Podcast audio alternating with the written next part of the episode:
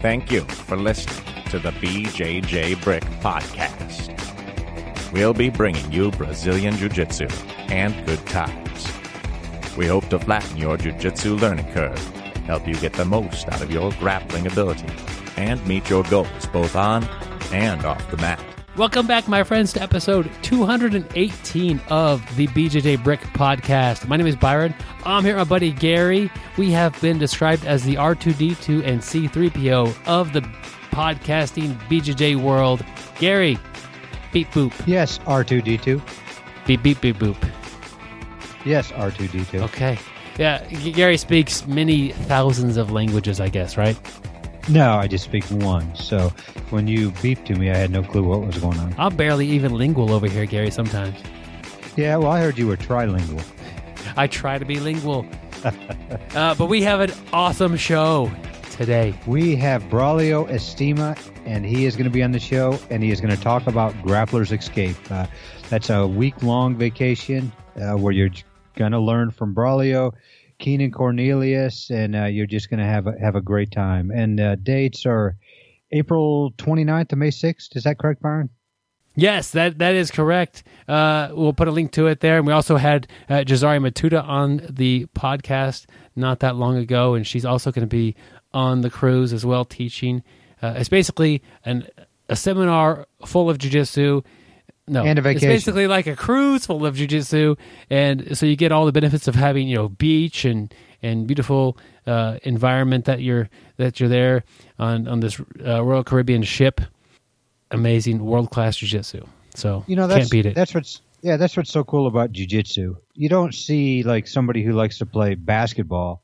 You know, there's a basketball cruise where you Maybe know, you there train- is. I don't know. You, you train with Magic Johnson and you know Chris Paul and you know all those guys, but you know they doing stuff like this for the jujitsu community. It's like it's awesome. Like even if your wife doesn't like jujitsu, you know she's gonna love the cruise. She can just sit there and uh, you know sunbathe and go swimming and you know do all the cruise stuff. You know go check out all the uh, places you visit, and you can train all day, and you got a happy life or happy wife. Which in turn leads to a happy wife. So, we have a link to it on the show notes. Uh, check it out, and uh, Braulio will be talking about it also in the interview. So Yep. stay tuned. Anymore, we're getting more and more women training jiu-jitsu. So you might have a husband that doesn't like to train.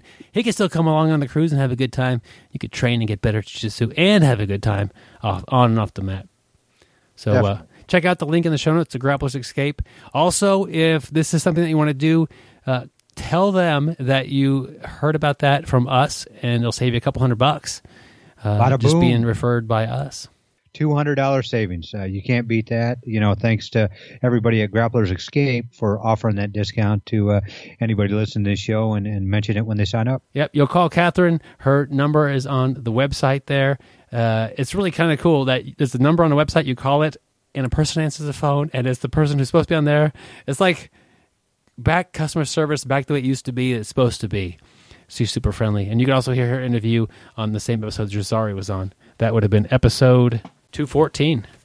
So uh, yeah, so that's all coming up, and we don't, we talk a lot more uh, stuff other than just the cruise during Braulio's interview. A lot of jiu-jitsu stuff. Obviously, if I get Braulio Estima on the podcast, I got a lot of questions, so that was fun.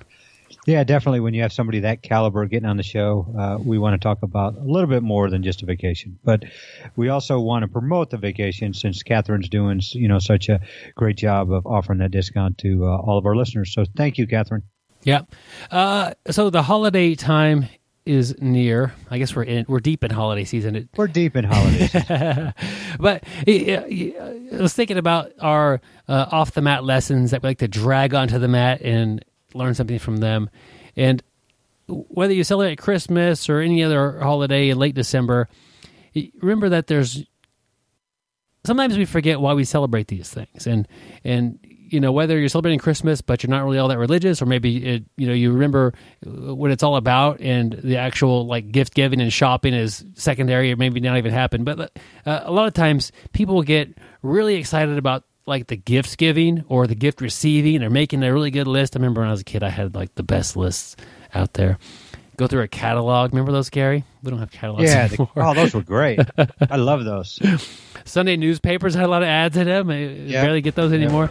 Anyway, Yeah, but gifts and, and, and receiving gifts as a kid and, and then figuring out which gifts to buy for people, you know, as an adult, these are big deals. But remember, there's more to the holidays than just that, that, that little transaction or that act of giving or that act of receiving.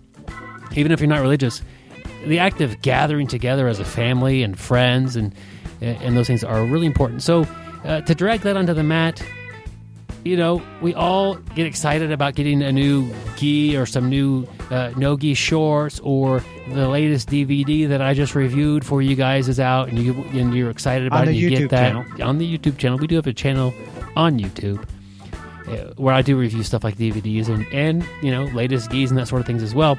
But it's all cool, but don't get like overwhelmed with all that stuff the big thing is that you're training, you're enjoying your, the process of training, and you're getting better.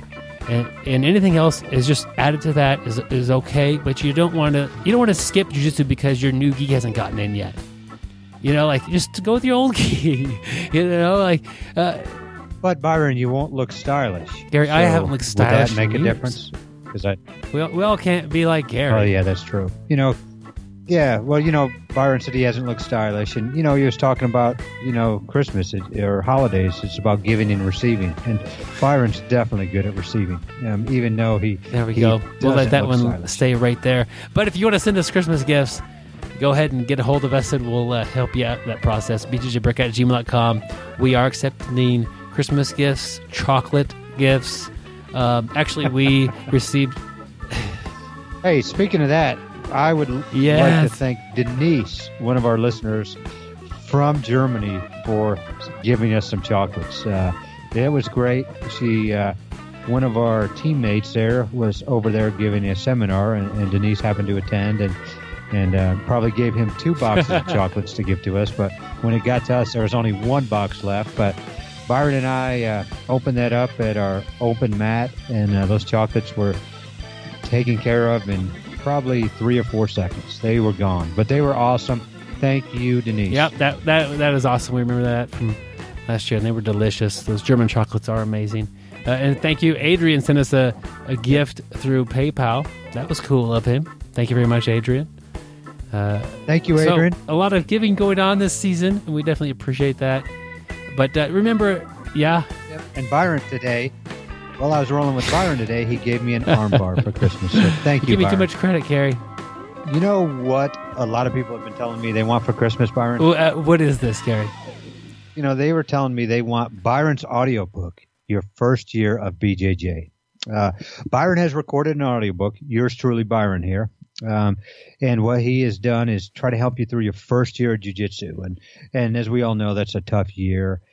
And Byron's goal is to help everybody out in this first year. And it's basically two and a half hours of content, you know, just like this show of Byron talking, you know, guiding you through what to expect in your first year and try to make it easier for you. Um, it's like I said, two and a half hour content. It's only eleven dollars and ninety nine cents. But Byron doesn't just have one audiobook. So if you pass your first year, you may want to get six games for BJJ. It is another audiobook there by Byron, and it's only five dollars and ninety nine cents. And basically, it's going to uh, take your game to a different level. It's going to get you out of any uh, uh, valley that you've been in. Um, you know, change your game up a little bit and and have some fun on their mat on the mat playing games, which is great not just for you but also your teammates and your school. So definitely check out those two audiobooks. You know, they do make great gifts for the grappler. Yeah, the six games for uh, for BJJ, I really made that really for the blue belt and up. I'm not saying white belts can't get a lot out of that, but uh, that's really where I was focused on helping those the people who have kind of found their way and helping them change or alter some things with what they're doing on the mat. But uh, the the first year is perfect for everybody who's new. And you know what, Gary, I'm feeling like a nice guy. Uh, between now and Christmas, if you for some reason like to buy these books, thank you so much. It means a lot to us. It helps support the show. If you can't afford a book, send me an email, bjjbrick at gmail.com. And uh, Merry Christmas, my friends. Ho ho ho. Gary, what is our quote this week? quote, we have an awesome quote from the one, the only Theodore Roosevelt. And Byron, just so the uh, listeners know, who is Theodore Roosevelt? A president of the United States. What what number president, Byron? Well, everybody knows that I have to Google things like that. Hold on. He was the 26th president of the U.S.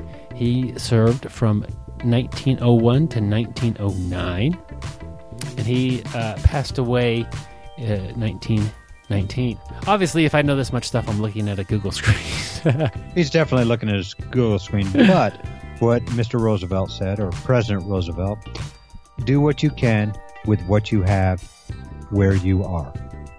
That Once is an again, awesome quote. Yeah, yep. Do what you can with what you have where you are. And I guess you could go back to what Byron was talking about with the uh, the new uh, uh, not having the new gi yet um, and not training.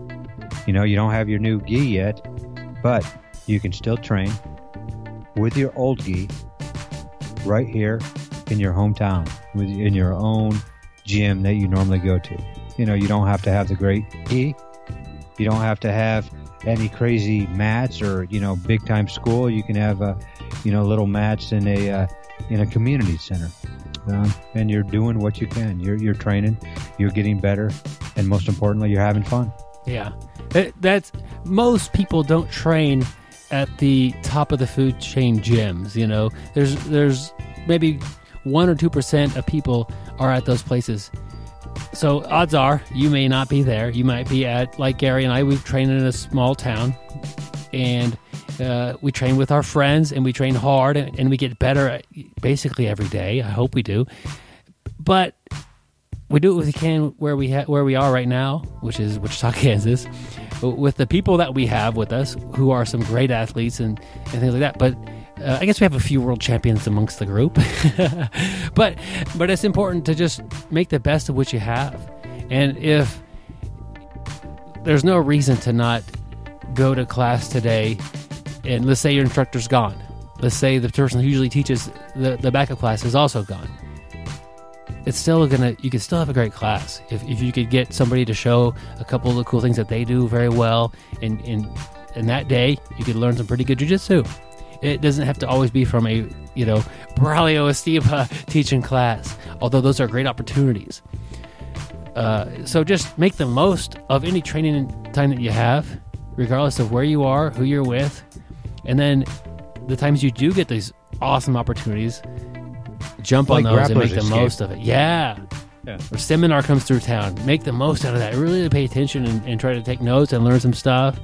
And, you know, if you get on this cruise, Grapplers Escape Cruise, you should be taking notes. You should be, uh, you know, filming a little bit of stuff in, in you know, in your uh, in your room there. Get your buddy and say, okay, do this. This is what Keenan just showed us. This is what Braulio showed you. Jazari's choke goes like this, little details. That way you remember everything. Make the most out of it. You don't show up to, to train drunk or hungover. Uh, I guess you could, but uh, you know, make the most of what you can with where you are, with who you got with you. I'm butchering the quote with what you have, but uh, where do you are, yeah. You know, it goes back to kind of like what I was talking about earlier on Grappler's Escape about how basketball doesn't have these, um, you know, cruises or football. You know what is so cool about jujitsu? You know, you were talking about maybe the two percent of people who get to train with people like Braulio Estima, is if you're in a certain town where these guys train, you know, the Lovatos, the Braulio Estimas, the, the Cyborgs, uh, you can actually go to their gym, learn from this person, and train with this person. You know, like how cool is that? Like you can go and sign up for Tom DeBlass's gym and learn and train from him. You know, it's like we're not going to learn basketball and play basketball with LeBron James. That's what I think is so cool about jujitsu is, uh, um, you know, just for the average folk like me, I can train with, I can train and grapple with world champions, which, uh, you know, I don't think in other sports you really, uh, not, I mean, some sports you can, but, you know, the majority of sports, I don't think you have that opportunity. Yeah. As jiu-jitsu gets bigger and bigger, I think that there will always be an opportunity to train with these top athletes, but I think it'll be a little more difficult and it will be a little more costly. That's why I mean, uh, Grapplers Escape is not a free activity. I mean, it it costs some money, but there's a ton of value in something like that, and that's just that that's reality. To spend time with these guys, learning from them, to get input from their jiu-jitsu minds and add that to your game. uh, it could be huge. So that's a good quote, Gary. Good quote. Thank you, Mr. Roosevelt. And uh, I think it's about time to uh, get on with Byron's interview with uh, Braulio Estima. He is the most interesting grappler in the world. Every time he gets a submission, Subway gives away a free sub. He can get you a toe by 3 this afternoon with nail polish. He has lost more than one tooth teaching the kids class. His bucket list can be used as an actual bucket. It often holds ice, gauze, and Vaseline. I don't always listen to podcasts, but when I do, I prefer the BJJ Brick podcast. Stay listening, my friends. All right, my friends, I'm really excited to bring Braulio Estima to the BJJ Brick podcast. Braulio, welcome to the show. Hey, how you doing, Barry? I'm very happy to be here. Excited you know, uh, it's always good to share some of the experiences and some things what's come up in the future. I'm excited. All right, I'm excited to have you on this show. Uh, one of the best grapplers, Brazilian Jiu-Jitsu artists, Nogi uh, practitioners on the planet. You've competed and beaten uh, many of the best in the world, and uh, it's it's it's been fun watching you as a fan. And I'm just excited to have you here today on the show. Oh, thanks, Barry, my man. Thank you very much, and well done for the job and for the work that you guys doing the podcast. is amazing. You know, it's uh, I heard a lot of a lot of good reviews out of this, so I'm really excited to to be part of it. Well, thank you. Excited to have you here. Could you maybe describe your style of game, the type of attacks you like to do? You have a very fun style to watch. If somebody hasn't, and they should they should go watch you uh, on YouTube or wherever they watch uh, people compete. But they should go watch. But just maybe describe some of your favorite techniques or your style of, of game that you like to play.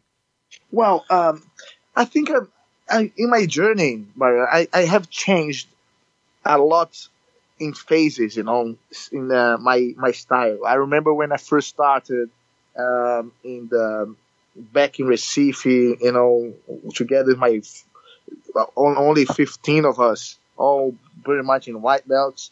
You know, I remember that I was the small, one of the smallest in the group, and I used to play only on the ground, on the with my back on the ground. Sorry, and um, you know, I played a guard a lot because that's where the position that I could actually handle people.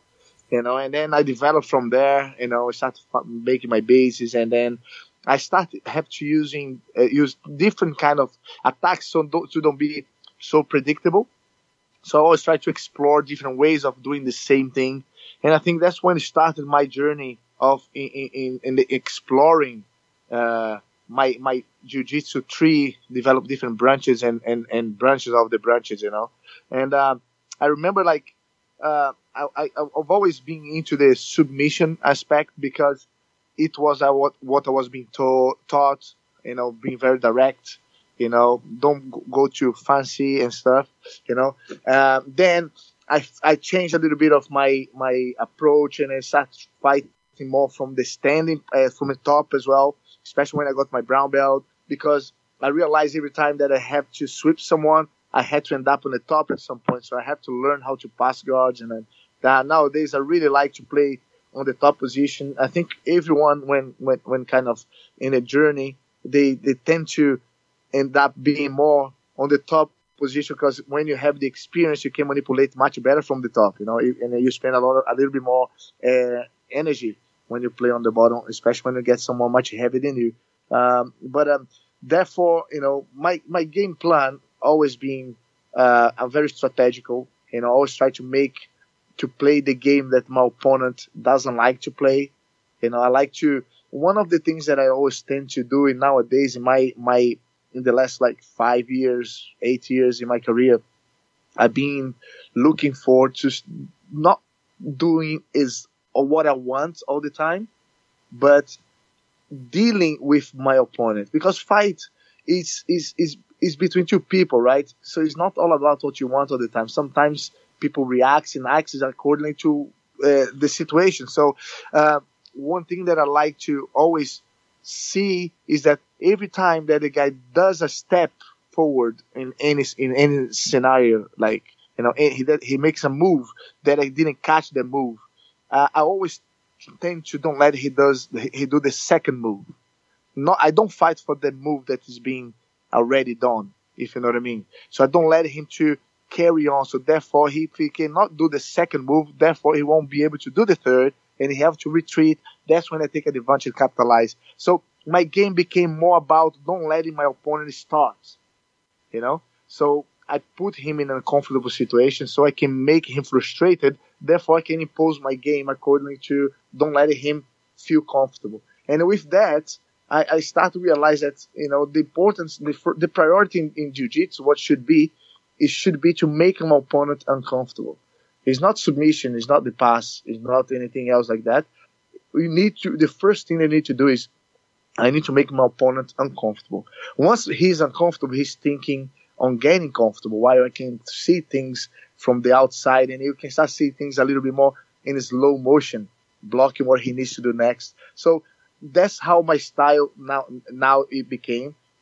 Always focus on the submission, but at the same time, I'm not letting my opponent start what he can do against me. Therefore, I always play on his weak side.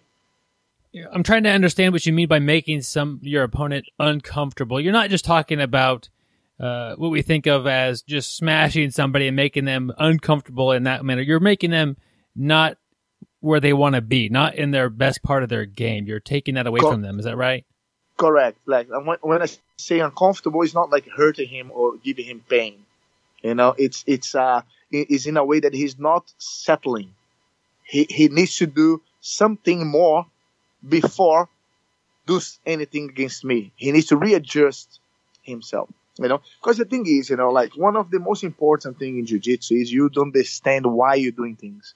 It's not just copy someone because everyone is different. Everyone walks different. Everyone speaks different. Everyone has different prints, have thumbprints. We all different, you know. So it's very important to understand why you're doing it. When you find someone that uh, some technique that is very uh, exotic or very, you know, fun or different or very effective, you need to understand, you need to try to ask yourself why that particular technique works.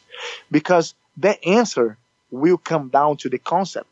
And then you should always be based yourself on the concept, not on the technique. Because every time when you're fighting, you're constantly adjusting. And that's the key. That's the key point, you know, is understanding because you get, you got to adjust all the time.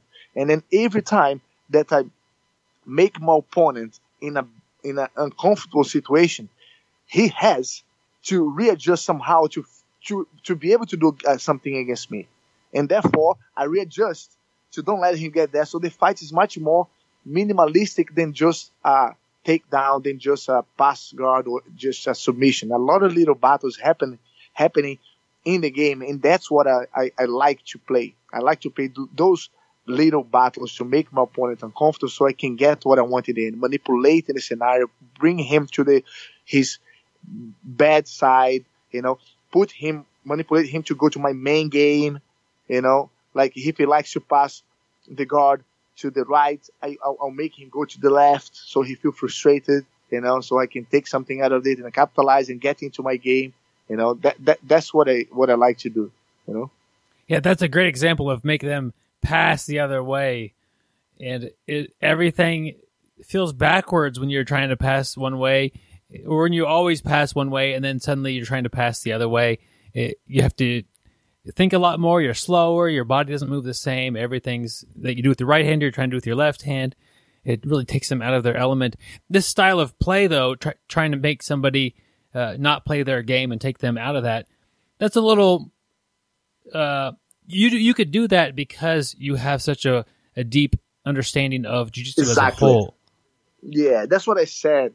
You know, like for example, when I told that's why we, we I had phases, right? That's why I started yeah. the answer. I start saying like I have been through so many different phases on my journey, and up until I be able to see and understand why Eh, that to understand how I play now. And everything led to what I played this way. I think is a smarter way of fighting because you can play against anyone at any time and you don't need to be fit or, or fully trained to be able to deal with it because you you know why you're doing it. You're not trying to force things. You're not trying to force a technique. You know, I'm actually it, it becomes more smooth the way that you train that you that you that you fight you know. But to be able to get there, you need to explore. You need to ask why the technique works so you can understand why. And therefore you take your own conclusions because in the end of the day, when you're fighting, doesn't matter if it's Rickson Gracie, Royce Gracie, or Roger Gracie, myself, Marcelo Garcia, anybody screaming to the to the uh, student, it doesn't make it, them win because it's only you and the opponent that's gonna realize what's happening there on the on the invisible part, and you're gonna have a split second to take the decision that is gonna be left, right, up or down. It's on your it's on, it's on your the ball is on your hand. So if you don't know clearly, if you don't have the experience to understand why things work, when you get to that joint, you will not, you won't know where to go, and then you, you're gonna get caught. You know, I see a lot of the black belts, even though like champions in in, in, in, the in the in the black belts, I see them making like some very ba- uh, basic mistakes in, in, in, that scenario because they focus so much on the competition, repetition, repetition, and then just go for one kind of that one dimension, one direction game. But um, the way that I like to to learn jiu-jitsu is go as deep as I can go because I don't compare myself to to the best guy in, in, in the world. I, I compare. I, I, I, I want to improve and learn as much as I can possibly am, can. So I like to to explore. I like to study. I like to think and use my my mind, my brain to to figure out different ways of doing the same concept. And you can only do that when you learn and, and, and understand the blueprint. And that blueprint will come with time by asking question why the technique work, Not asking uh, by being intrigued or, or, by challenging your, your, your, your, your instructor or your teammate. Why does it work? No, no, no. You ask yourself when you have, when you try to explore and you understand better because you will need to know by yourself. Nobody will be have to tell you all the time. You need to take your own decisions. So my my tactic to improve like that was always having bases. First, as I said, I had the close guard. That was the thing that I could hold anybody in my guard that I knew that he couldn't just surprise me. Before he does anything against me, he had to open up my guard.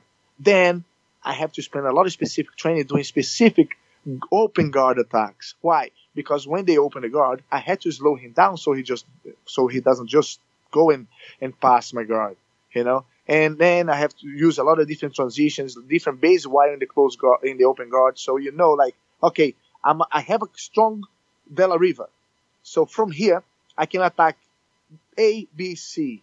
So I can if I have a strong Della Riva, that I can always go back into it. I can attack A, B, and C without fear because I know when thing goes wrong, I can always go back to my Della Riva and be secure and he cannot just pass. Which Della Riva also trans- is a very good transition and co- that complement each other with the lasso guard. You know, every time that you try to pass, uh, try to defend the Della Riva, you will always going to give the lasso guard and vice versa. So you can, you already have a transition of bases there that you can afford to play the game of, uh, of, of, uh, faking, you know, making the guy uncomfortable, you know, trick him, f- f- uh, making up traps. Because, Byron, it doesn't matter what you do first. We fighting against each other. There's a conflict of interest right there. It doesn't matter what you do first. You will be always countered because you know the guy wants to beat you. You know he wants to do something against you that you don't want that to happen to you. So he always alert. Everything he does, you're gonna say no. So I need to make uh, tactics and and moving movements to take to his no become a setup for my for my yes, if you know what I mean. Yeah, that's an interesting way to think about that. it's a it's not something that that really beginners can go out there and and, and probably pull off. It's it's that that deep game that you have when you're training with your training partners and you're having uh, good uh, matches, you know, in the classroom and, and good good training sessions do you play to their weak sides like that, or do you just just grapple and, and play to their strengths? That way, you get uh, more competitive rolls. Look, when I train now, now I'm talking about nowadays, right? Because yeah, when, before, of course, I, I, had to develop those bases that I didn't have. You know, I, I used to hate to play on top. I used to, I was, I used to be tapped like five times a row from the side controls You know, I, I, I had all difficulties. I, I, had always my ups and downs and a, a frustration that I couldn't take someone from my back and, and, and all that. Of course, you need to go through all these, you know, in the best way that you need to do.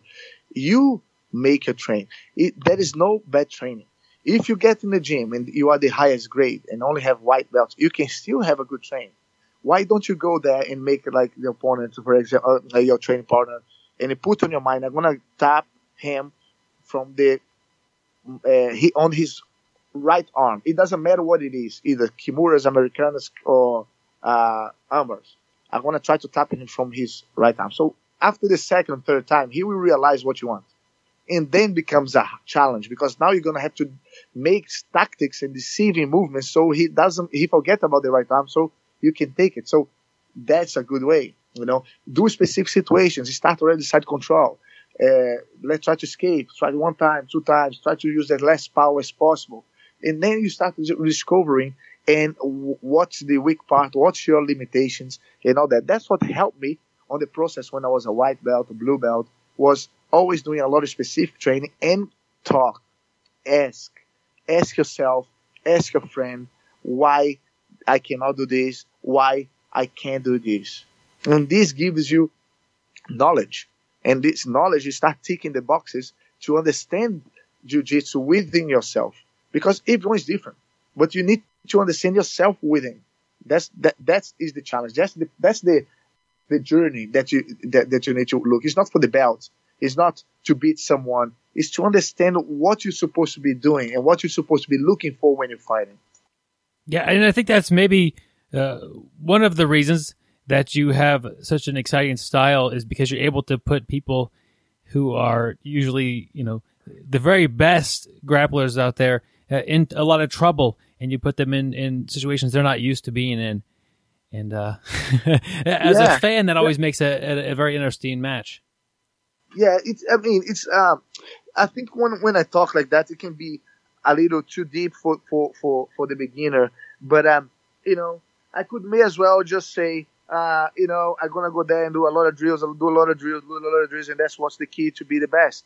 But really, I I drilling for me, it's like it's good up until a certain point that you already know how to do the technique. But in the reality, if you don't understand why that drill work, why the concept of that drill work, people will react completely different every time you train everyone that you fight is going to be reacting different. Every time when I go to a competition, see when a blue belt or white belt or whatever, you have your your technique in your mind, you have the understanding, but every time you're going to fight someone, they react completely different. Sometimes you end up a little bit to the left, to the to the right. Sometimes it doesn't work. Sometimes works. So if you don't understand why you what you're supposed to be looking for when thing goes wrong, you know, you, you you're gonna start being a little bit more lucky than actually understanding why you're doing it with purpose. You know, I think the the the the, the earlier you start thinking and, and and seeking for those answers, the earlier you start, the earlier you, you understand jujitsu, the earlier you understand the blueprint, and you're gonna think take your own conclusions and learn and make your own techniques. You know, that's great advice from everybody like world class competitor to somebody who's who's just starting out. Uh, it's clear that you you're constantly learning and you're constantly getting never, better. I never stop. And it's, it's it's crazy. Every year on my on my end of the year gathering, uh, I come up with uh, some uh, new uh, ways of doing something, and um, I always kind of you know it's like I, I do like the the, the the last seminar of the year. I come up with all my the things that I that I've been uh, developing of the year. So for the last five years already, uh, because I was worried, you know, like before, man, every year come up something different. Next year, for sure, I won't be. It's gonna run out. It's, it's impossible. The last five years already, I, I already stopped being worried about because I know the more I train, the more I ask myself questions, the more I share, which is a great thing to do, is sharing. Don't hold back. Share. It's to make you a better fighter. Your academy is to be better. It's to be your benefit, you know. And then every year I come up with a, with something new. You know, I'm developing new stuff now, and um, it's crazy, like so effective that is blowing my mind every year, and and, and it never it never to stop because the possibilities are so big, you know. And this is only possible if you have this kind of a mindset of exploring and uh, to try and don't and control your ego because sometimes you do something to experiment it doesn't work it doesn't mean that you are bad or the guy you know what i mean like you need to make mistakes to be able to uh, appreciate what's what works and what doesn't we've so far we've talked quite a bit about how uh, you've gotten to be so good at jiu-jitsu and then you've kind of just hinted a little bit about how you get a really good team and and and I think one of those big things is sharing uh, with your teammates and helping them get better. That helps you get better, and, and it works very well. What other advice do you have for people to help out their teammates? Yes, I mean, like I have a few things that is important. You know, it's, it's like first of all, I believe that if you if you have commitments, you know, if if you want to if you want to achieve something, if you want to be good at something, you need to commit you need to focus. You need to give you your best. You know, um, jiu-jitsu is real. I, I, keep saying that on my classes. Jiu-jitsu is real. It's a real thing. It doesn't gonna come just. Uh, it, it, doesn't just gonna happen. It's real, so it takes time. It cannot just happen out of the, you know in one week. You know, one thing that my dad always taught me. You know, never start, not never start running. Never try to run if you don't know how to walk first. You know, so it, it's gonna be it, it's low, but it's gonna be for good. So you need to be patient and insist. It's not not because it's something doesn't work today that's never gonna work. You know, it's like playing drums. You start with some hit, uh, some some beats, and then you start adding beats. You know, I consider I, I, I consider uh, a, good jiu-jitsu player with a good juggler. You know, the more clubs he can handle while he doing the circuit, the better juggler he is. And, and that's the same in jiu-jitsu. The more situation that he can control, the more key points that he can control an opponent and doing the same thing that they already know, the better jiu-jitsu fighter he is. So this will come only with uh, persistence, you know, and a commitment, right? So if you want to be good, you need to come and train every day, not only because of you, because your training partner needs you to be there too so he can improve. Therefore, he can push you. You know, those guys that gives you a hard time, they, they, you are the guys that you're gonna be thinking about all those hard times that's gonna come. You're gonna try to, uh, to, to, to get back to them, and vice versa. The guys that you that you do well, you know, don't be thinking that you're gonna be doing well all the time for every day in the week because they go back home, and they're also thinking about how can resolve that situation. Because jiu-jitsu is a is a resolving is a is a resolving problem uh, game. You're always resolving things and, and, and that's why it's so good for for the brain you know? And uh, man I, for me it's it's like the best anti-stress that i can ever have. You know i come here uh, sometimes i'm down with my personal life stuff and I, I come back smiling with a brotherhood everyone cheering me up and after hard lesson and exercising you know. And this is important to bring that. Um, forget about it, let it go being selfish. It's about sharing because when you share, you bring good energy to the club. The good club lighting up, and everyone wants to share back to you, and you keep taking information, and everyone gets better. This is very important. You mentioned uh, a minute or two ago that if you want to be good, you have to train every day, and I do believe if uh, there's a certain amount of, of good that I could become at jiu-jitsu and and I can't train every day, so I, am not going to reach that point. Uh, but you know, if I trained every day, I'd be better than I am right now, or you know, in a month from now, if I just trained you know a couple times a week. But there are a lot of people who can't train every day. Uh, uh-huh. What advice do you have for those students who want to become as good as they can? They understand that if they trained more, they'd probably be better. But but life happens, you know, work and family and things of are going course. on. Uh, how could they get the most out of their mat time? yeah, I mean, I'm talking about when I when I uh, when I was talking about that part was mainly like as train as much as you can. You know. Yeah. The more you train, the more you're gonna have the mileage. You know, of course. But uh, it if you train like for example, that is so much that your brain can, that your brain can take. You know. But uh, don't forget that you also train in the mind too. It's not only physical you know, uh, physical. Sometimes, you know, I, I have a time off, I spend like a, you know, I go on holiday two weeks without training, come back, I'm training better than before I left on holiday because your body needs also a break. So it's all about balance, you know. You don't need to be training every day. I never, I never train like a three times a day in my life, you know. A lot of people do, you know. A lot of people train like a seven hours a day. I never ever train seven hours a day in my life. Kidding me? I'll die. my body wouldn't take it, you know. But um, I, if I'm on the professional level, that uh, uh, then you know that's one way of fighting. But the one way of training, you need to be professional, right? You need to be, you need to keep up the level of people that are being professional. But if you want to be as good as you as you can be, you need to just come and train and then train smart, because that's what I'm saying. When you train smart, you can ev- uh, evolve much better, much faster than, than than than the average. You know, you just need to be committed. When I say committed, is like, for example, if you come three times a week, come three times a week. You know, commit for those three times a week. If you can come two times a week, commit for two times a week because your friends will know that you come those two times a week. So if you come two times a week you, you, and you don't go, and your friend is expecting you to come, and it, it, it, breaks the rhythm. That's what I meant, you know? Yeah, that makes sense. Yeah.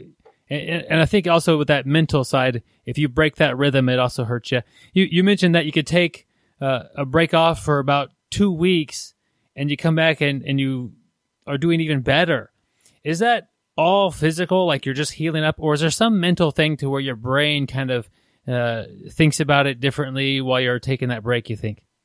Yeah, as I think sometimes, you know, it shows the the scenario that is not only about physical preparation. You know, sometimes we overload ourselves and we don't realize sometimes we are, we, we are put too much effort on, on, on your body's tired your body needs to recover but you want to come and train? Because you think if you don't come and train you're gonna lose your friend gonna get better than you. It's not really like that. It's about consistency. Nothing too much. It's everything's this the, the, the, the biggest challenge in our lives is find the balance on everything right? Because you can never be too much on anything. Even if you drink water too much you die you know?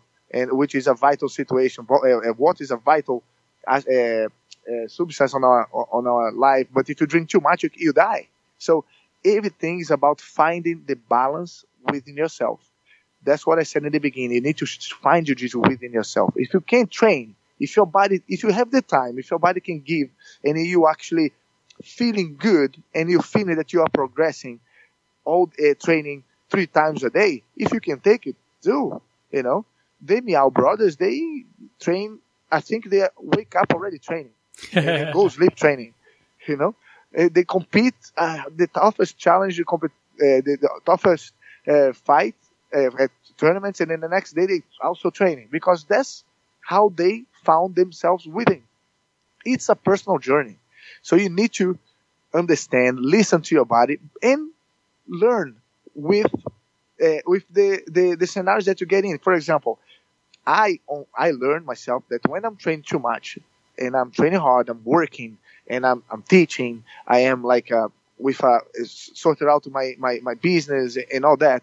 Sometimes can get too much on your on your on your on your life, and then sometimes you need a break. And when I have a break, I come back and I didn't do no workout and nothing. When I come back, I train much better than I left because I was completely overloaded, but not only physical but mentally as well. You know, you need to find the, the you need to find the balance, but this is very individual by try and error. Everything that is real, you will only go, uh, we only find the way by trying and find find your own limit. I think sometimes with the with the new students, that limit seems uh, a little to show up a little sooner. So somebody who's who's new to jiu-jitsu, they train every other day and they're sore all the time, but really they might be what they're doing on the mat might be hard on their body. But you look at some of the more advanced students, they can train more often every day and they don't get beat up quite so bad, or they're maybe training a little bit smarter. They don't maybe not rolling as hard.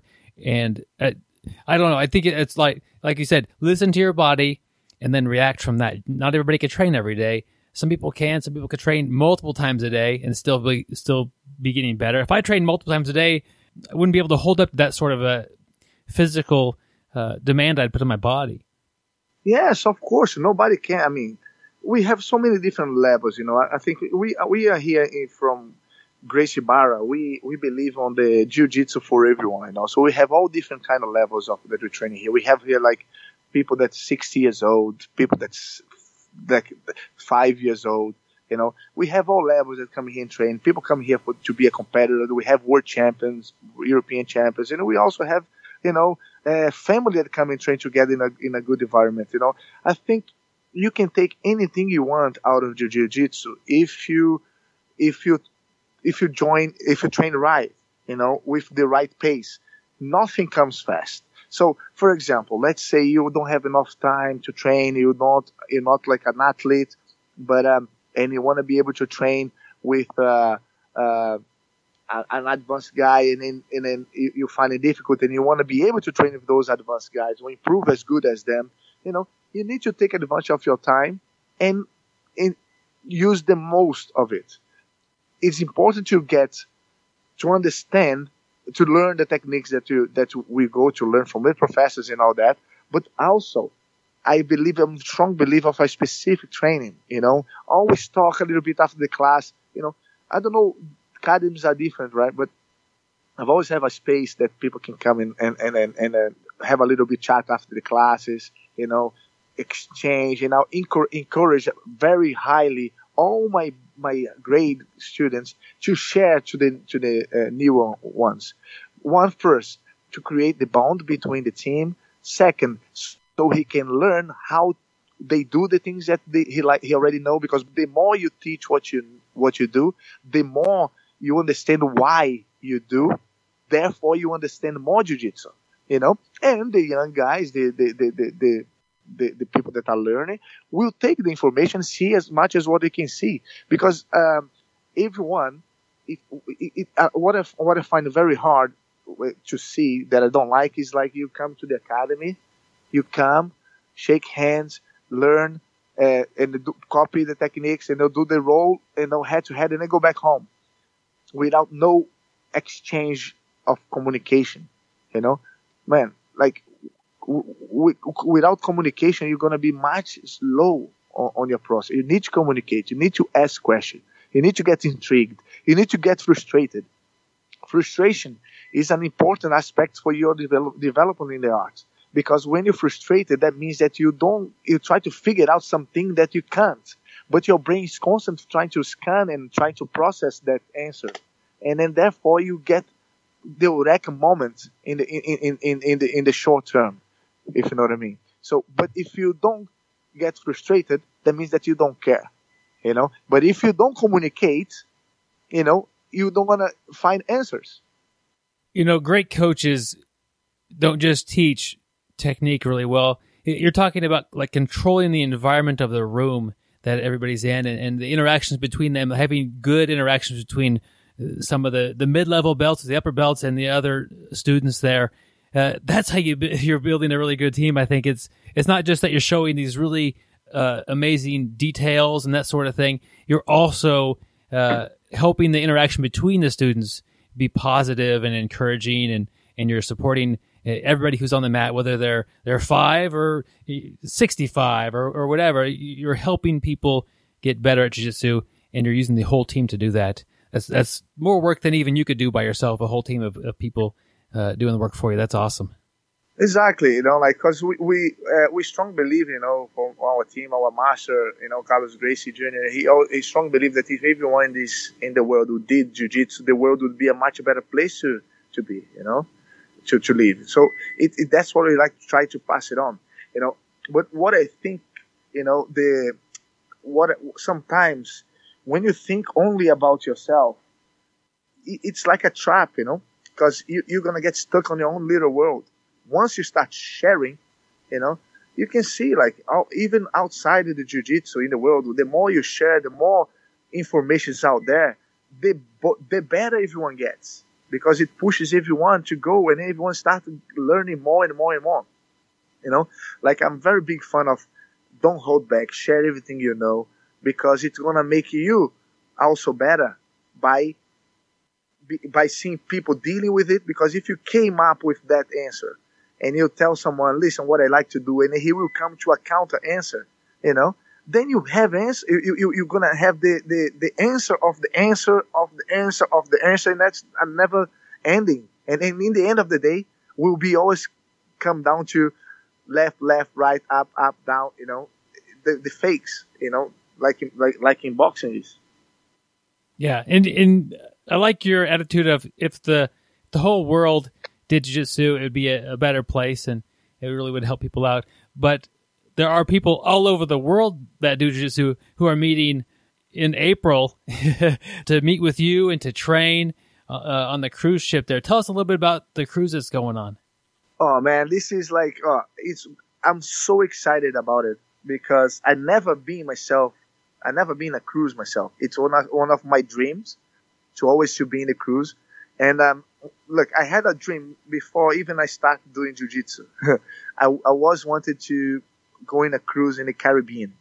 Guess what? 21 years later, we're gonna be going in the Caribbean, you know, in a cruise, you know, with uh, a bunch of guys that we have uh, uh, from all over the world, people that has the same kind of mentality in the same direction, sharing through jiu-jitsu. We're gonna be speaking through jiu-jitsu, get in a great environment, train, you know, share, talk, exchange knowledge, you know, having fun, you know, inside the mats and outside the mats. It's gonna it's going to be amazing. I, I really literally cannot wait, you know. You cannot get much better than that, can it? Yeah, and uh, world class jiu-jitsu taught by by you, Gezary Matuda, and Keenan Cornelius.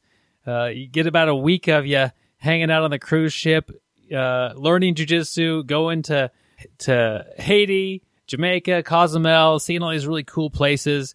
Like you were saying, uh, dreaming about going uh, to the Caribbean. Uh, there's a reason why you were dreaming that because it is beautiful and and those uh, just an amazing experience, both vacation and jujitsu. But I never expected was going to go doing what I do the most, what I love to do the most, which is with jujitsu. You know, it's gonna be like the tip of the the the iceberg. I mean, I would say the cherry on the cake. Yeah. Like, you know, it's going to be amazing. You know, Keenan is an amazing fighter. This is also a very good uh, uh, jiu-jitsu developer. He's very he's, he come up with a lot of new things. You know, Geisa Matuda, you know, top top girl in the world there, many times world champion, is amazing teacher. You know, she she's also very fun. Keenan is also fun. He's a funny guy. I think we're gonna have a great great bond together. You know, and everyone that's gonna be part of it is gonna be the ones gonna be uh, take the most of it. You know, because we we're gonna be there with a lot of passion. You know, willing to share everything we know. We're gonna be trained against each other. You guys are gonna be seeing, you know, finals of world championships in every day in the match. Yeah, a, a, lot of people right now are thinking, "Wow, I would like to go uh, on a, a cruise, and this cruise would be probably the best one I could find in the whole world." But if somebody was, was going to go to the cruise here and train with you guys for that week, what would you recommend that they were able to do uh, to try to absorb as much as they possibly can? Well, you know, first thing you need to come is we come with uh, open mind. You know, I take um, um, one thing that's very important that one, one, one, one metaphor that I refer to is the a fashion show. You know, when you go to a fashion show, uh, you you go there and you see the, the new trends, what's coming, what's the, the, the stylists that are showing, and, and, and to inspire them to come back and they can make their own way of things. And that's what we're going to be doing there. You know, it's going to be, we're going to sh- be showing, I, I personally going to be going there showing what is the new trends, what, what things that will be working on, what my, my, my, my main things, my competition, uh, tactics, you know, how, how I think, how I develop things, you know, and I'm going to be there also to learn from Keenan, from from. It's, it's, it's going to be fun and learn from the people that's going to be there too with these questions. And we're going to have like question and answer. I think it's like come with the open mind, you know, try to to see, um, search for things that is missing on your game. Come with questions, you know. We're gonna have Q and A's you know, come with the idea of having fun with no pressure. That's not a competition. We have to everyone to benefit each other, to everyone to learn, you know. So it's it, it's it's gonna be amazing, you know. Like when you bring jiu-jitsu, jiu-jitsu is a different martial arts, you know. It, it it's a, it's a different sport that brings such a a big bond between ourselves, you know, because I believe actually, Barry, you know why jiu-jitsu is so so different and so special? Because imagine uh, on our instinct reactions, we we we fighting, we train each against each other. You put yourself someone else in a choke, and you know your subconscious know that if you wanted to just end that, you could. But when the guy do the treat, they tap you, you let it go. He goes, man, look, the bond they creates, and vice versa. You know the guy could hurt your arm, but as soon as you tap, he lets go. You go, man, this guy could tap, break my arm, but he doesn't. This the subconscious talking, you know, and that's why it creates that such a big energy that makes a, a different kind of bond. And um, that's what you're gonna have. You know, you're gonna be like three people from different academies. You're gonna be going there. We're gonna be in a, such an amazing bond. Try to make as fun as possible for the guys. Share it with everything. You know, try to give our examples of our experiences, our journey that can speed up their development by themselves. And on and on, it's like endless. A lot of fun. You know, that's the, the cruise. It's it's huge. It's like a big city, floating city around the Caribbean with the best postcards just outside of your window. you know, it's like, man, I, I literally, especially now that's getting cold over here in England, I cannot wait. Yeah, it it'll be nice and warm, and, and the food is also amazing. Yo, I'm hungry now. yeah, that's that's the. I've been on a couple cruises myself, and that's the thing is, uh, so much amazing food, uh, such beautiful sights. Never done jiu-jitsu on a cruise yet, so that's that would be amazing as well. Yeah, it's gonna be fun. It's gonna be really fun. Absolutely. Do you have any uh, sponsors? Do you want to mention anybody? I would like to say, of course, always in first hand, I'd like to say thanks very much for my great team that I have, you know, Gracie Barra, that's been gave me everything that I have today. The Carlos Gracie Jr. that gave me the opportunity to live off jiu-jitsu and be able to share to others and be able to inspire others and make others be able to kind of follow the same journey that I had that I believe that changed my life for the better. You know, I would like to say thanks for uh, Storm Kimonos that um, it's been supporting us for, for a long time and uh, uh, my my website, of course, the Estima in Action. You know, if, if you guys want to know more, a little bit more what I do and uh, the way that I think, the way that I show my techniques, the way that I train, the way that I fight, how I how I you can see the concept that I can put in practice in a real training with against black belts and white belts, world champions and average guys, and you can see how it changed according to the weights by understand the concept. You can go to estimainaction.com, you know, and um, uh, I, I mentioned to you, Byron, about the that I've been trying to do this ketone diet. Yeah. And um, I've, I've been finding really hard to to cope with the the food, you know, diet because I really like to eat a lot. But um, I've been trying a lot, and then I've been ex- experimenting this the ketos sachets, the ketones, and a keto OS. It's it's been helping a lot. You know, I, I like that, and uh, be, it, it, it makes me you know much uh, you know, with much more clarity on, on my mind, and I, I, feel much better in a better mood. And and even when it's late in the evening, sometimes when I've been training for the whole since the afternoon, you know, I'm still up there, you know, focused and, and, and in a good mood. And it's it reflects around a lot on my on my teams, and it makes them everyone in a good mood as well. You know, so it, it's it's been good, and especially for my uh, keeping my my weight, keeping my my uh, my shape. Always, I don't need to be trained as uh, weight as hard as I used to to keep my weight. So I'm I'm very excited with this kit. We're gonna be exploring more and more. That's interesting. Uh, the the ketones and that's able to help you get into that state. Uh, Braulio, do you have a favorite social media that people should follow you on? Yes, uh, my favorite social media that I use the most is the Instagram, which is at Braulio Estima. Uh, you're gonna see a lot of a lot of fun things, a lot of inspirational stuff, and a lot, a lot about things jiu-jitsu. You know, my things that I do, my trips. You know, uh, I I work um, at with the ACB JJ, which is uh, one of the biggest uh, tournaments uh, that is professional tournament in the world. I, I use uh, I work as a uh, as a commentator, you know, and I help them to work, realize shows in Brazil and in Europe. Um, the next one is going to be on the te- the 9th of uh, December in Moscow. Big fights, amazing fight. It's going to be like two Grand Prix over there. So I'm really excited to see that. you guys could check it out. Should check it out. acbjj.com. Cool. And yeah, go follow you on Instagram. And uh, if you're fortunate enough to, to be able to go on the cruise, maybe you could show up on his Instagram page. Uh, if not, just follow him and, and watch uh, as he has the the experience of a lifetime on the cruise ship there. I can't wait. I can't wait, guys. So if you guys are going to be po- posting very soon uh, some of the videos about the, the how we should expect to happen over there in the cruise and you have a look and I'm sure you guys will with a blink of an eye you're gonna book that time in April so we can go hang out together inside the mats, outside the mats and have a good time in the in the cruise in the Caribbean. Yep. It's it's uh it'll be a lot of jujitsu, but it's not just jujitsu. You'll be out there having fun as well. Jiu-jitsu and fun jitsu. yes. Braulio, I had a great time talking with you today. Do you have any final thoughts you would like to leave with the audience?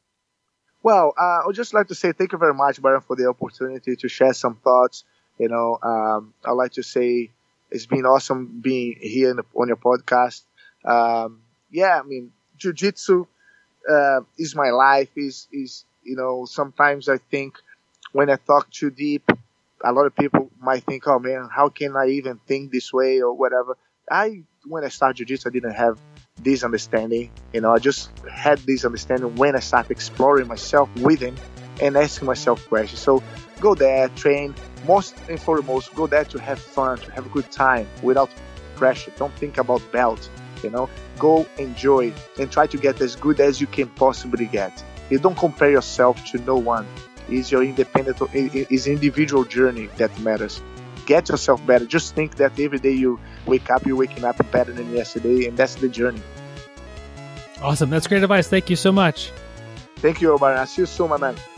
Thanks to Braulio for giving us his time, uh, sharing some jiu-jitsu knowledge, and talking about the cruise. Also, uh, there's like a I forgot to ask you about it. I feel like it, like I really missed out, but there's a, a wave machine on the cruise that that I guess you could surf on. Sweet. And he's pretty good at surfing. So I guess he's going to hold a little surfing competition. Yeah. so you want to go.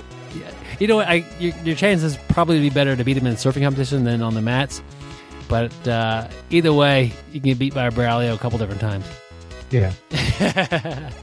but really thankful that he was able to co- hop on the show with us uh, today and and talk with us about jiu-jitsu and the cruise and and everything else. Well, Gary, this week we have a article that is not necessarily from the jiu-jitsu world.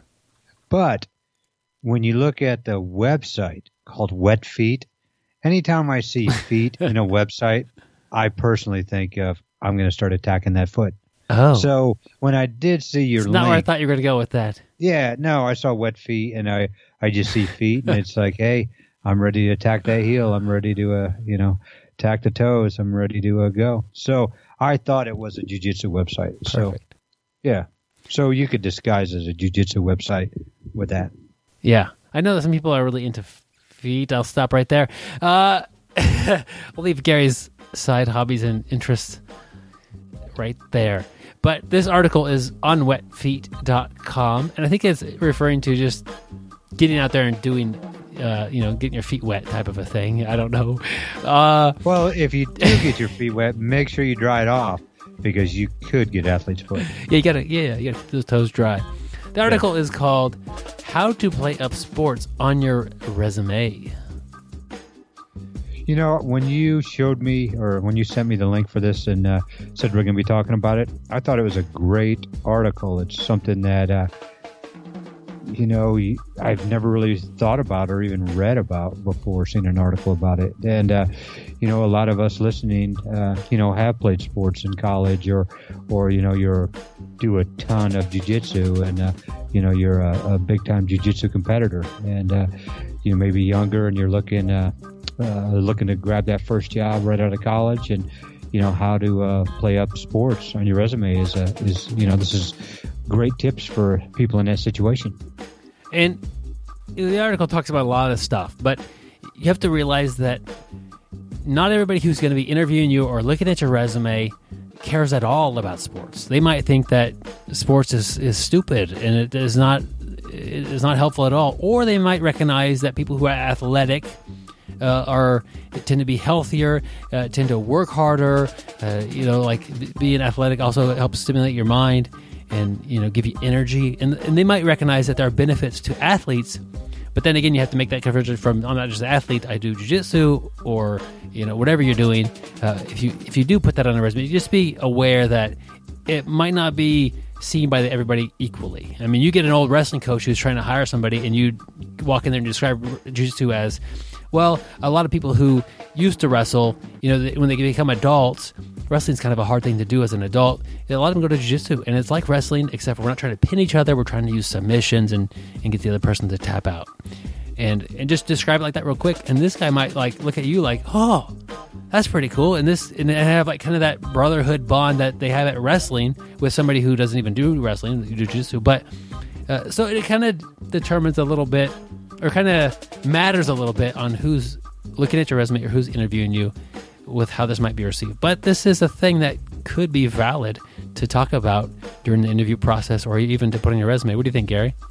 You know, I, I agree with that. Uh, there are going to be people who won't like sports at all. And uh, I guess, you know, if you're going to talk about sports, you know, kind of see where the interview's going. And, you know, I, I think today the interviews aren't all just uh, professional. I, I think there is some, you know, banter back and forth. If, if I'm looking at a resume and I see you went to, uh, let's say, I know they mentioned Syracuse University in here, you know, I'll start talking about the orange and, you know, ask, uh, you know, start talking to you about the orange basketball team or whatever. And, uh, you know, so if you do, you know, see that I think if the conversation is going down that way, you know, nothing wrong with talking about sports. Uh, you know, if you walk in and uh, you see your interviewer has uh, cauliflower ears and, and you're a jiu-jitsu guy or a wrestler, I mean, hey, you know you probably got the job. That's good. But, you know, that made me think of the opposite. It's, I wonder, you know, somebody with very cauliflowered ears, I wonder if the person interviewing you will take that as,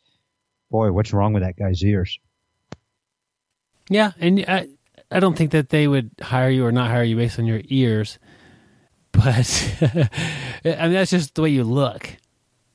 I don't think that's a big deal, uh, but there are a lot of angles you could take with this. Um, especially if your resume is a little bit light. If you're if you're just getting out of college or high school and, and you're having a hard time uh, putting a couple of jobs on there that look like they're going to be related to this one, I think that's a little bit easier to to throw uh, you know, trained jiu-jitsu for, you know, three years, um, competed all over the country, or you know, however you want to put it, received the rank of blue belt in in two years. It, that doesn't really tell the person a lot because they probably don't know what that means. But you know, if your resume is a little thin, it shows that you're being busy. You're not home playing video games. You're part of a team. If you're helping to teach classes, you might take it from uh, train jiu-jitsu to helps coach and develop jiu-jitsu athletes and that's a whole different thing because people who are coaching are teaching. And a lot of jobs have uh, partially uh, the job of training in them. And it's much easier to train people if you have experience with that. And and on the mat experience with training and teaching jiu-jitsu is definitely relevant to training and teaching anything. You know, it's patience, it's seeing it from their point of view, understanding where they're at in the development process. Uh, Gary's not going to show me like how he finishes the Kimura because I can't even set the Kimura up very well. He's got to teach me the setup first this week, and and after that, he'll show me a little detail how to maintain and and, and get there. He shows me the details on the finish. I won't use those in, for three or four years.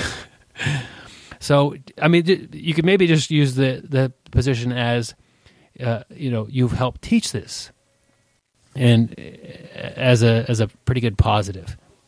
Yeah, you know, just thinking about as jujitsu players like we all are, what are some of the you know uh, traits that you know we get out of jujitsu that would really help us in the business world or job world and you know i think of uh, kind of like what you're saying there patience you know patience teaching somebody patience, you know, when you're in a bad position. You know, attention to detail. Byron's talking about a Kimura. Um, you know, there's so much to it. You know, we really have to have attention to detail. We, you know, teaching and learning. We have to. You you miss one simple step, you're done. And you know, it's the same thing in the work world. Um, like Byron was saying, your dedication. You're not you're you're you're going to school, you're getting good grades, you're coming home, you're probably working on the side, you're also doing jujitsu. You know, that's great time management. You know, it's showing that uh, you know, hey, I can juggle all three of these tasks, you know, and and still do very well at everything I'm doing. Um, you know, just when you're out there on the jujitsu mat in a tournament, you're out there by yourself. You're you're out in the spotlight. You you learn to you know focus and handle stress really well. You know, which is going to help you, you know, in real life. Uh, you know, jujitsu is not an individual sport; it's a team sport. You only get good due to your team, or get better due to your teammates. You know, you're helping your teammates. Your teammates are helping you. You're you're all there for each other. Uh, you learn how to work with different personalities. You know, not everybody's like you. You you learn to work in the team atmosphere. And uh, you know, I just think there's so many traits that we learn training jujitsu that is going to help any business or organization thrive. Um, so, you know, it's uh, you know just sit back and think about what all we we do on the mat and what all we do in jujitsu and and how that can help that help that uh, company. Yeah, it, there's a, there's a lot of cool things. If you've done jujitsu, you know, all through school and and your mental toughness, yeah, too. and you stick yeah. with things, and, and and that's a a lot of times this day and age, it's hard to find somebody who's done anything for more than a few months. You know, they try things and they quit or whatever. And and bosses and people interviewing know that. So you know, if you've got eight years of jiu-jitsu starting in junior high, like you're not somebody who just quits things when they get hard. And and that could be something you can explain about yourself that that could be noticed by somebody who doesn't train. So the whole thing is with jujitsu, you're talking to somebody who doesn't know what jujitsu is, most likely, unless you're interviewing where Gary works, and he's going to talk to you, and he'll you'll click immediately. Oh, you're hired. but you have to you have to communicate what it is appropriately, and and not you know talk about actual jujitsu so much as more as what it's done for you. I think is a, is a big part of it. And and as a somebody who's interviewing somebody, they might be a little nervous that okay, is this person going to be asking for time off all the time?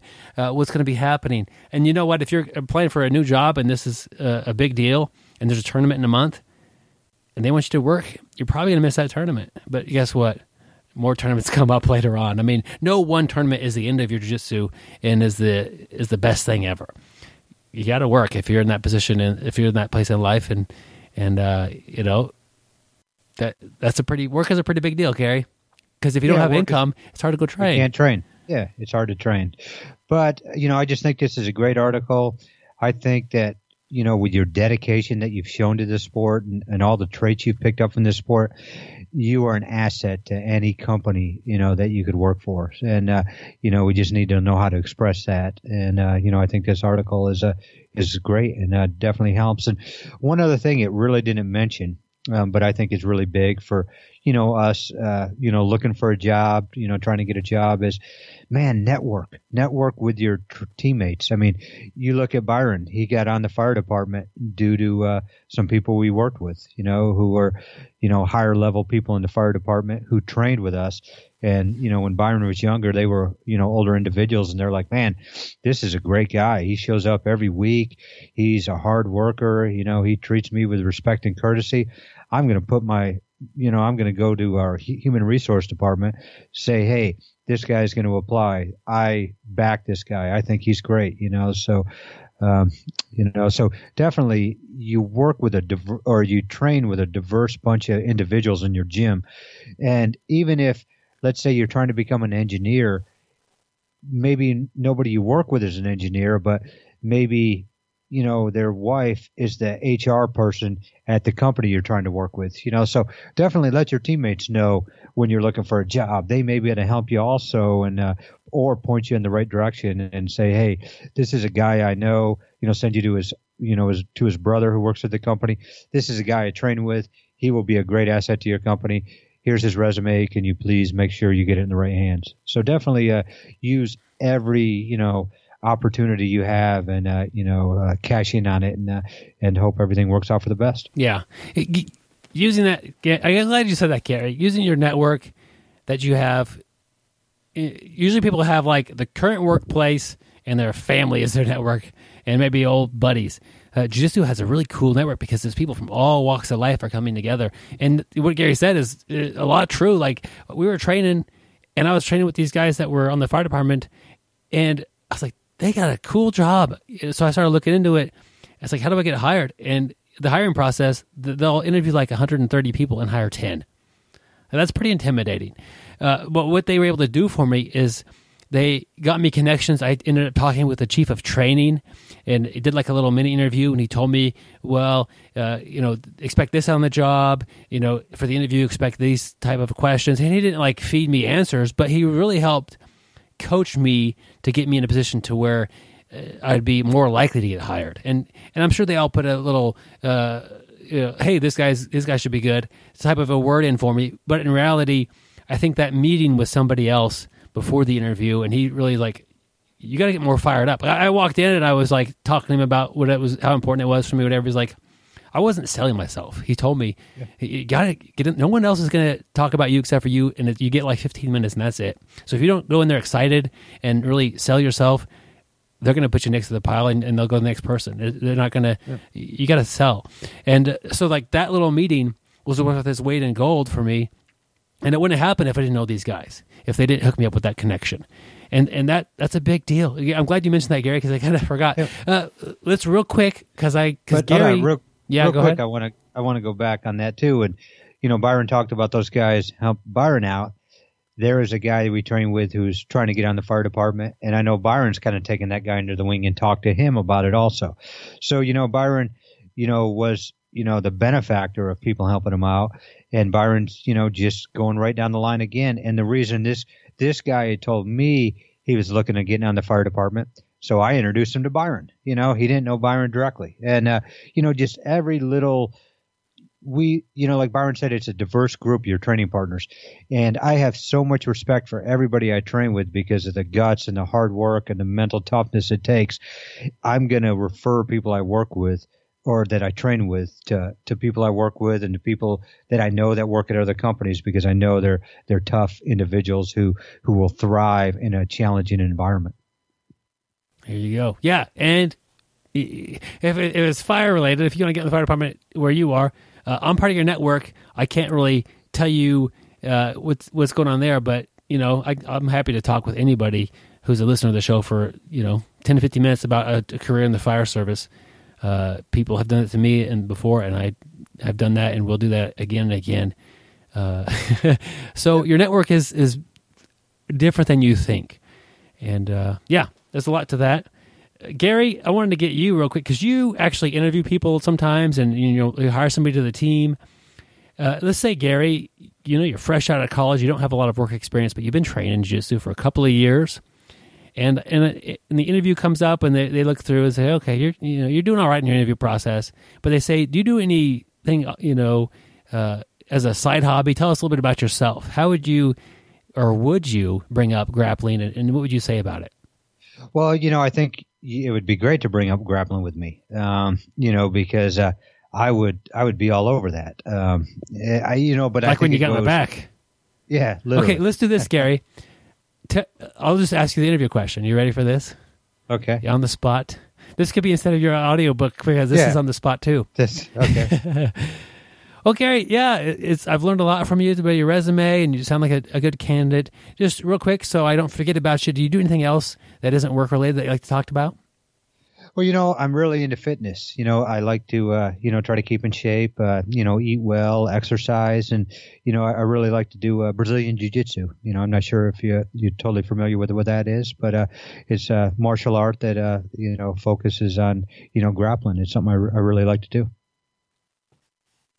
There you go. That was perfect. And if they if you yeah, sparked yeah, an interest, they'll ask yeah. about it, and if not, they've okay. He's some dude that does that works out and probably does karate. But, like, but I but I made it like I'm into fitness, and you know, it is fitness anyhow, you know. But uh, I'm trying to you know spark their curiosity to see if they'll ask me about it. But I don't want to go into saying, "Hey, I'm breaking arms and choking people unconscious," and and uh, you know, I don't really want to throw that out there. But boy, if that person likes jujitsu or, or whatever boy, you just sparked a great conversation, and you're going to end that interview, you know, on a strong note. And uh, I will tell you this: uh, I was interviewing somebody and um, you know I had uh, had one of my uh, coworkers interviewing too, who she really knows I'm into jujitsu and everything, and uh, we were talking to a young individual who was uh, trying to come to work. Well, he actually worked for us, but he was trying to get promoted, and so we're interviewing him, and, and I'm sitting in this interview, and and uh, we're both talking to this person, and uh, you know, I asked him what I basically asked him a question like that. You know, what do you do for fun, and what I, I, think I actually asked him, did you play sports in high school, or what did you do in high school? And uh, he basically said, you know, he was on the wrestling team, and at that point, the the lady that I was that was with me interviewing for her position, and and she, she just started smiling and uh, she she knew that I was going to like that guy, and I started smiling, and uh, we just kind of chuckled to ourselves at that point. And then, uh, you know, when it was done, she she goes to me, she's like, "Well, he's hired, isn't he?" and he did come work for us. I mean, it wasn't hundred percent because of that. He was he was very skilled, Yeah. but to to somebody who does train jujitsu, and this guy wrestled, I, I know what type of individual wrestler is. I, I can tell you my manager directly underneath me, a, a guy that I I got hired from training with him. He, he was a wrestler and did a little bit of jujitsu, and then I hired him as one of my managers. He is a wrestler, and I I, I love the the grit, you know, the the no no quit, the the determinedness, or if that's even a word, but you know that person has. Um, you know, it's just like jujitsu players. I mean, it's just like basketball players. It, it's a I like athletes. I like to hire athletes. Uh, let's put it that way. But like you said earlier, not everybody's that way, so you kind of got to piece it together. But uh, if I'm interviewing you, you know, definitely bring up uh, you know about your athletic ability. Yeah, and if your resume is a little uh, thin, you could you could put on there uh, trained martial arts for uh, three years, also helped coach or teach. Like, boom, that's something. It's better than having a blank space. And you know, Yeah. you, if you cross if it crosses the right person's page, it might really pique their interest. It- Yep. It's basically a, a resume is just a way to advertise yourself. Yep. I remember when Byron was just out of school, he was looking for a job, and uh, this was before he trained. He wanted to train jujitsu, but he went to a ninjutsu school, you know, ninja school. Here we go, Gary. And what he did is he showed up for the interview, and this was actually pretty good, you know. And this is how Byron got out that he was training ninjutsu. So the the lady asked uh, the lady that's interviewing asked asked Byron, it's like, hey, did you bring your resume? Right there, Byron's Byron threw one of his smoke bombs down, so a big puff of smoke came up, and By- Byron didn't have it with him. But while that smoke was up and she was disoriented, he found his resume and handed it to her. So uh, he actually showed what he learned in ninjutsu, um, and you know the rest is history. He didn't get hired, and he made it to the fire department. There we go. Got to do something. but we'll put a link to the article on the show notes. We clearly did not cover all of this article, but uh, it's on Well, I think we probably talked a lot about the article. We did. but uh, We- yeah, I think that was a cool article, and I, I think this might help a lot of people too that uh, do train jujitsu and uh, you know when they're looking for a job. Yeah. I, I think you picked a good article, Well, Byron. thanks, I applaud Gary. you. Yeah. Yep, If you want to send us an article, bjjbrick at gmail.com, and we'll consider it for the article of the week. Hey, speaking of articles, we are running a contest for the article or blog of the year and also the coach of the year. Last year we had a coach of the year. This year we're doing two. So it's two times the fun. What you need to do as one of our listeners is, you know, send us an email, bjjbrick at gmail.com. Tell us about your favorite blog. Maybe it's the Wet Feet blog. Maybe it's, uh, um, who knows, whatever blog you use. You know, let us know. Let us know about your coach. And basically the more you put into these essays or, or letters you send us, the better chance you have of your coach winning or your blog. You can even put in your own blog um, for, if you want. And uh, basically tell us why your coach, you know, deserves. And and we're not necessarily going to pick the guy who won the Pan Ams or, you know, who's a world champion. We're looking for, you know, the guy who, you know, influences you or helps you through hard times or, or you know, who knows what. We're looking uh, uh, for the blog that, you know, has really helped your game. And Byron and I kind of talked about one that I, you know, last week that, uh, you know, has really helped me. Um, so, you know, and, you know, there's something out there that has helped you and let us know about it. Send us an email at bjjbrick at gmail.com and tell us about it. Yep, we definitely need those submissions in.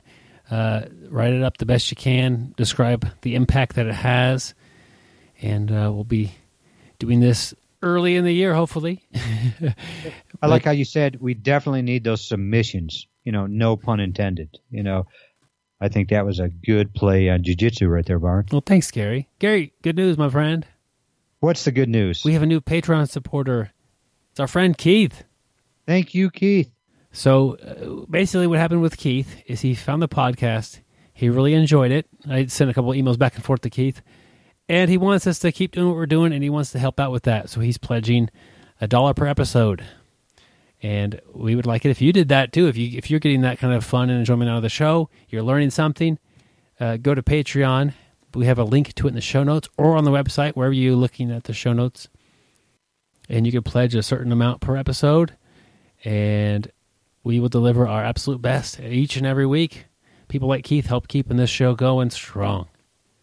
Yep, we appreciate it, Keith. Check out our link uh, to Patreon, and if you do have means, we'd appreciate you appreciate the support. Yep. Um, Keith is getting a uh, gi patch, five inch BJJ Brick gi patch, a sticker, and I haven't got him into the BJJ Brick Facebook group yet. The privately secret, super secret, ultra closed, only for the select few like Keith. He's not in there because I haven't found him on Facebook because there's a few guys named Keith that share the same last name. But uh, I'll be happy. Keith, send me an email. Tell me where your Facebook is. Send me a link, and I'll get you added in there as quick as can. Yep, and Byron also told me before the show started that he was actually going to send Keith a glossy three by five photo of Byron himself. So Keith will really like that. Oh, that would be funny, man. We should get like through. I could slip it into the envelope. I'm sending a gi patch and a sticker anyway. Like we should make Yeah. glossies and autograph them, and like kind of like what was that movie? Uh, Step Brothers. He's got like a weird, odd photograph of himself, kind of an '80s style. We should do that, Gary. I just mailed it out with it, just as a joke, but pretty serious also. I, I don't think anybody would listen to us, and I don't think we'd have any Patreon supporters after that, Byron. Well, it would be. there are problems with this, but I'll, I'll consider this. This could be very funny. Or very weird. It- no, it would be absolutely weird. You know? It- Yeah, because you know we talked about earlier. Think about this, Byron. If you were the receiver of that, and like we talked about earlier, you were very good at receiving. You probably would be like, "What did I get myself into?" that's true. Also, make sure you tell all your friends about uh, the BJJ Brick podcast and also BJJ Brick on social media. Um, we talked a little bit earlier about uh, uh, Byron's DVD reviews on the BJJ Brick uh, YouTube page. So check out BJJ Brick on YouTube. We're on Twitter. Um, we're all over the place, basically. And speaking of not being all over the place, we are in Wichita, Kansas, uh, the middle of the Midwest. If you happen to be coming through Wichita, Kansas, send us an email, bjjbrick at gmail.com. Hit us up with a message on our Facebook page, and we'd like to uh, try to train with you. So, perfect. Yep. And you know, you can come to us. Uh, oftentimes, sometimes we travel. Sometime in January, I will be in the Orlando area. So if you're from there, hit me up with an email or a Facebook message, and we might be able to get some training going on. I don't know uh, what my schedule will be like when I'm there, but uh, hit me up if if it's at all interesting to you and you live anywhere near that area. We'll see if we can make it happen. Yeah, be cool. Be cool, my friends. And stay sweaty. And don't forget to shower. Thank you for listening. I hope you find the time today to roll.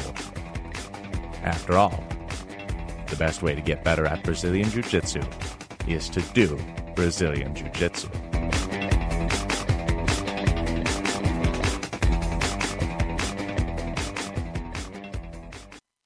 Welcome back, my friends, to episode 218 of the BJJ Brick podcast. My name is Byron. I'm here with my buddy Gary. We have been described as a CP30, C3.